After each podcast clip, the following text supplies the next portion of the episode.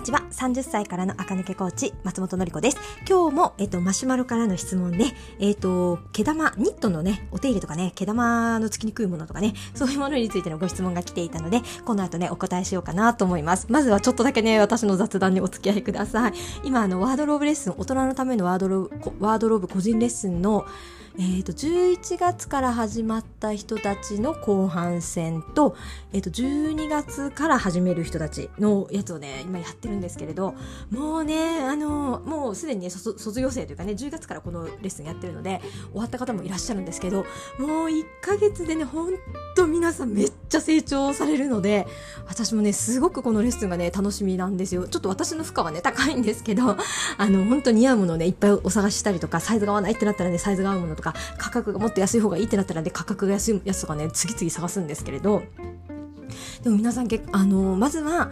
自分の持ってる手持ちのものを一個一個撮影してもらって、私がねそれをマッピングするんですけども、その時点でかなりねそれぞれ個性があります。あの私のお客様ってほとんど皆さん働かれてる、えーと、成人女性なので、だいたいねさんじゅうごさい以降ですよね。本当あの我々これ聞いてる方のボリュームゾーンと私とみんなだいたい同級生ぐらいなんだと思うんですけど、でえっとそうすると皆さんね、働かれてる女性って同年代っていうところまでは一緒なのに、持ってるものがね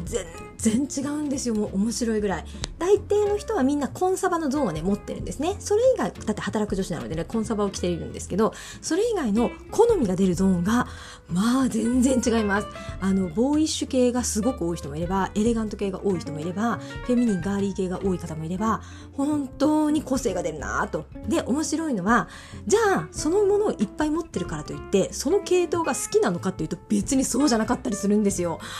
えじゃあ目指してるものも聞くのでと持ってるものが全く違うことにマッピングするとね、皆さんもね、あのお客様もね客観的に気づいて、だから合わせにくかったんですねってね。だからクローゼットの中にたくさん服はあるように思えていても、自分の目指したいところに連れてってくれる服がごまいぐらいしか入ってなかったりするんですよ。もうこれは本当の話です。別に一人にこうなんていうか特徴的な話じゃなくて、本当あるあるなんですよね。そうすると、あじゃあ他のゾーンに入ってるアイテムで目指すところにないものはいくら綺麗でも着る意味がないんですよ。だってそれ着て自分の気持ちが上がらないんだから。ってことは、それがメルカリとかに出すべきものであって、一度ね、まあ出さなくていいですよ。段ボールに一回見えないところにしまっていただくと、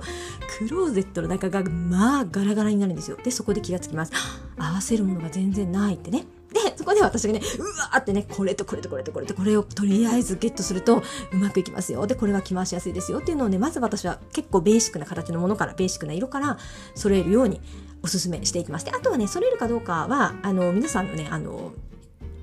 金額にもよるし、あとプチプラで揃えたいですよね。私もプチプラで探しますし、ちょっと価格高くてもいいものを揃えたいって方はね、ちょっと価格高めのものといってもね、私もねスーパーハイブランドとかは扱わないので、高くてもねコートでななまんはちまんきゅうまんじゅうまんぐらいでも、ななまんはちまんのコートで皆さんね、あのコートってごねんにいっかいぐらいしか買わないので買うと思うんですよね。だから、まあ、そんなにね、あの普通の一般的な価格帯から探しますね。えっとユナイテッドアロードとかベイクルとかからも探し、もちろんユニクロとか ジーユー からも探ししていくっていう感じ。あとビスとかね、私の大好きなね、あとはナチュラルビューティーベーシックとかね、ああいうちょっとプチブラ系の オーエル さんが使えるブランドからもね探していって、えーと、コーディネートいっしゅうかんぶんをふたりで作り上げるという風にやってるんですけど、まあとにかくみんなの成長が早いのと、レッスン始まるともういっかげつがあっという間なんですよ。えもうこの方もう卒業なのみたいな。でも本当ね、皆さんね日を追うごとになんか的確な質問をされるようになって、これってこれと合わせたら変ですよねとか、これとこれで合わせようと思ったけど変な気がしたんですけどなんでですかねとか、あすごい、もうほんとみんなもう偉いとなって、みんなね仕事してる人がほとんどですね。仕事してて、でプラスあのご結婚されてたりね、お子さんが何人もいらっしゃる方もね全然いらっしゃるんですよね。それなのにね毎日ね質問してきてね、もう本当に素晴らしいなと。でも私のねモットーはとにかく値段分は全部吸い取っていただきたいと思ってるので、もう何でもかんでもね私に聞いていっかげつね私を利用し倒していただいて、そして恐ろしいことに私からもねめちゃくちゃ ライン が来るんですよ。あの最初のあのマッピングがね終わるまでは特に質問がなかったら、そこまで私からね何か追いかけていくってことはそこまでとはいえやられてる人はいますけどないんですけど、もうマッピングが終わった時点でにかいめのミーティング以降はね、あこれ多分合いますよとか、これもっと安くていいのがありましたよっていうのをね私も逐一 ライン であのお客様にね教えるようにしています。ほんといっかげつでねクローゼット生まれ変わらせて、着てる私が幸せ。もうそうで、洋服って着てみると、うーん、なんでかね、私的にはいい、ちゃんと自分に合うものとか自分の理想に近づくような服を着てると、結局ね、いちねんにねん経つと年収が上がってるなってすごく思うんですよね。私前もちょっと話したかもしれないですが、うちのスタジオに来るお客様で、特にね自営業の方とかはすごい結構有名っていうかね、結構すごくなるんですよ。で、うちに来たから有名になるわけではなくって、そういうふうに、あ、なんか見た目を整えてなんかしていこうかなっていう、こう前向きな気持ちが現れた時に人ってね、ぐんぐん前に推進力がつくんだと思うんですよね。なのでぜひね、このいっかげつでいろいろ掴んで、もうこれからの人生をね、あ、私のための私の人生だっていうことでね、もう本当に皆さんにね前向きに進んでほしいなってね思いながら、私もね結構遅くまでね、もう結構何人もね担当してるので、夜遅くまでね削りながらやってますが、でもそれでもねすごくやりがいがあって楽しいでございますね。あ、超長く話しちゃいました、すいません。というわけで、えっと、大人のためのワードローブレッスンは今じゅうにがつぶんを募集しています。そろそろねいちがつぶんの募集もしようかなと思ってますが、まだじゅうにがつさんじゅういちにちまでに申し込んでいただいて、いちがつからとかでも全然大丈夫なので、とにかくあのお金を払う期限、お金っていうかカードの決済期限がじゅうにがつさんじゅういちにちまでの人たち分を今申し込み受け付けていますので、ぜひ、えっと、今日今回は、えっと、概要欄、あとは私のインスタグラムのストーリーズのハイライトの一番左の丸からね、あの飛べるようになってますので、ぜひ飛んであのワードローブレッスンお受けになってみてください。もうすっごく私もこれをやってね、自分も勉強になるし、お客様もね目まぐるしく成長されててね、すごく嬉しいです。はい、長くなりましたが、今日はえっと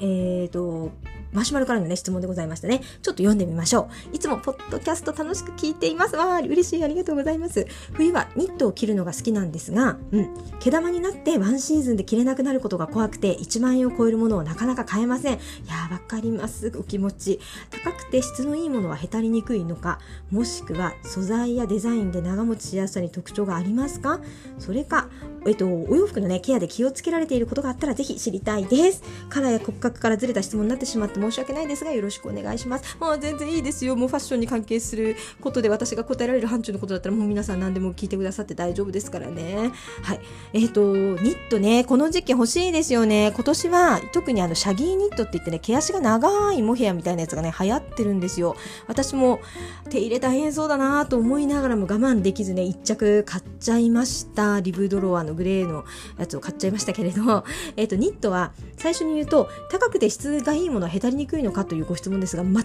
くそんなことないです。高くて質がいいものほどあの繊細な素材なんですよ。なのですぐ毛玉できたりします。そうなんですあのスーツとかもそうですよね。あの男性のスーツとか高いあのロロピアーナだっけ、ああいう生地って結局一個一個の線が細いんですよね、あの糸がね。そのためしなやかで綺麗なんで、ツヤが出て綺麗なんですけど、代わりにってことは弱いんですよ。なので、えっと、高かったら頑丈かというとね、全くそんなことないです。高ければ高いほど、なんならちょっとしたことでもうちょっとしたことであの悪く悪くっていうかね、毛玉ができたりとか、あの手入れがすごく大変なものが多いという印象があります。というわけで、えーと、毛玉にしたくなかったら本当ユニクロの、ね、ニットとかになっちゃいますね。えーと、私最近の、えーと、お子さんがいらっしゃる方によくおすすめしているニットがあって、皆さんこれはメモです。あの、ね、毛玉ができないってね、巷でめちゃくちゃ噂が出てる激売れ中のニットがあって、ユニクロの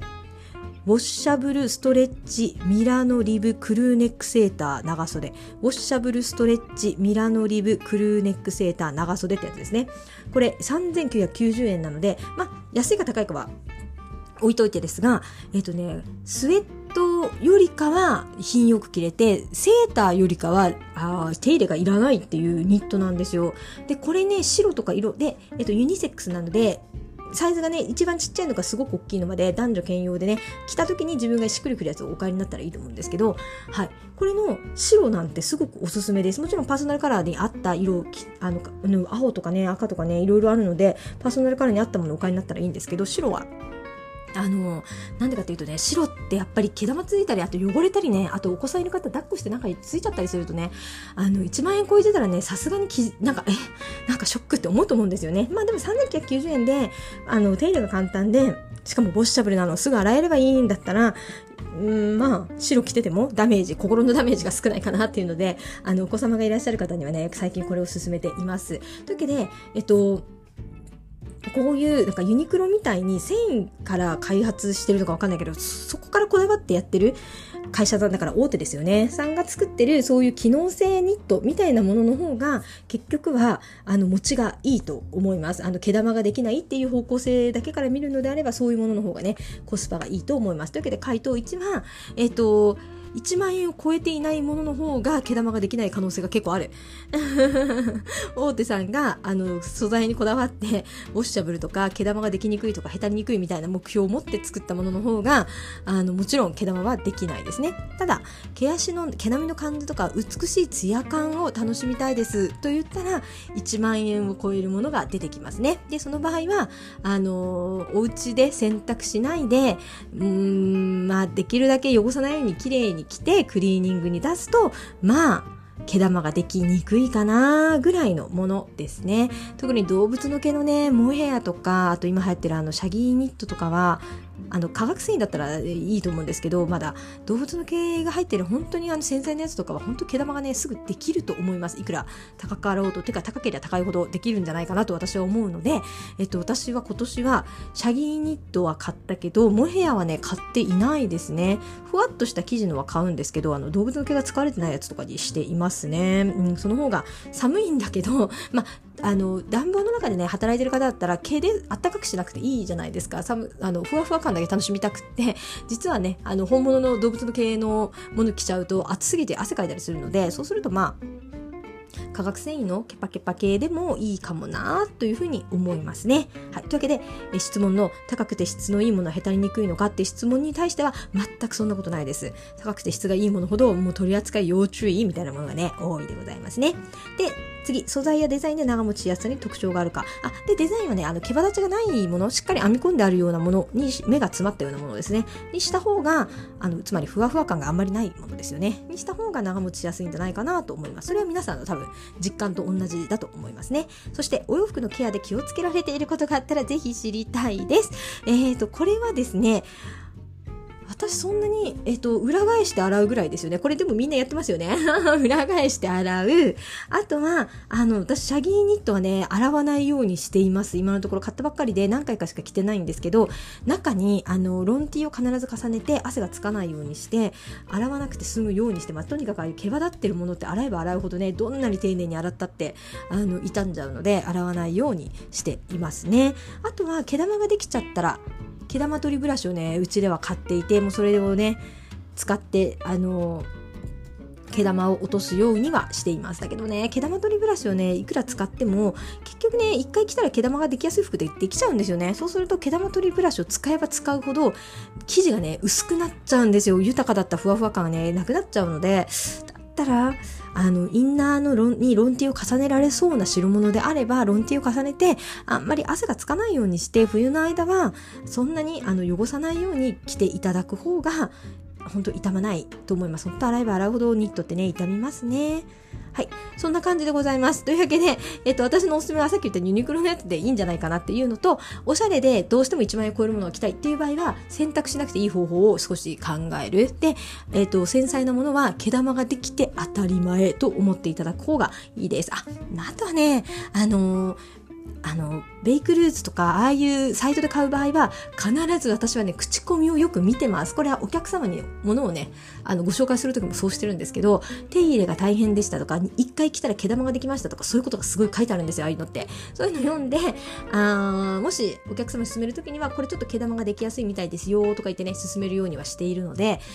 口コミを見るっていうのもね原始的な方法だけれどすごく使えると思います。いちまん円を超えるねニットなかなか買えないですよね。すごくお気持ちわかります。私も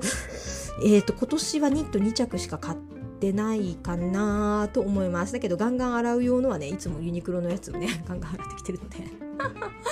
はいということになります。今日も聞いてください。あ、長くなっちゃった。ありがとうございました。えっと大人のワードローブレッスンも引き続き募集しておりますし、えっと質問もねすごく募集しています。えっと私のインスタグラムのプロフィール欄の ユーアールエルみっつめ つ目マーシュマロ、私のインスタグラムは松本のり子とかねさんじゅっさいからの赤抜けとかで検索すると出てきますので、そちらからぜひぜひ何でも聞いてください。今日も聞いてくださってありがとうございました。月曜日ですね。やだもう皆さんこれからまたいっしゅうかん頑張りましょうね。また明日も聞いてください。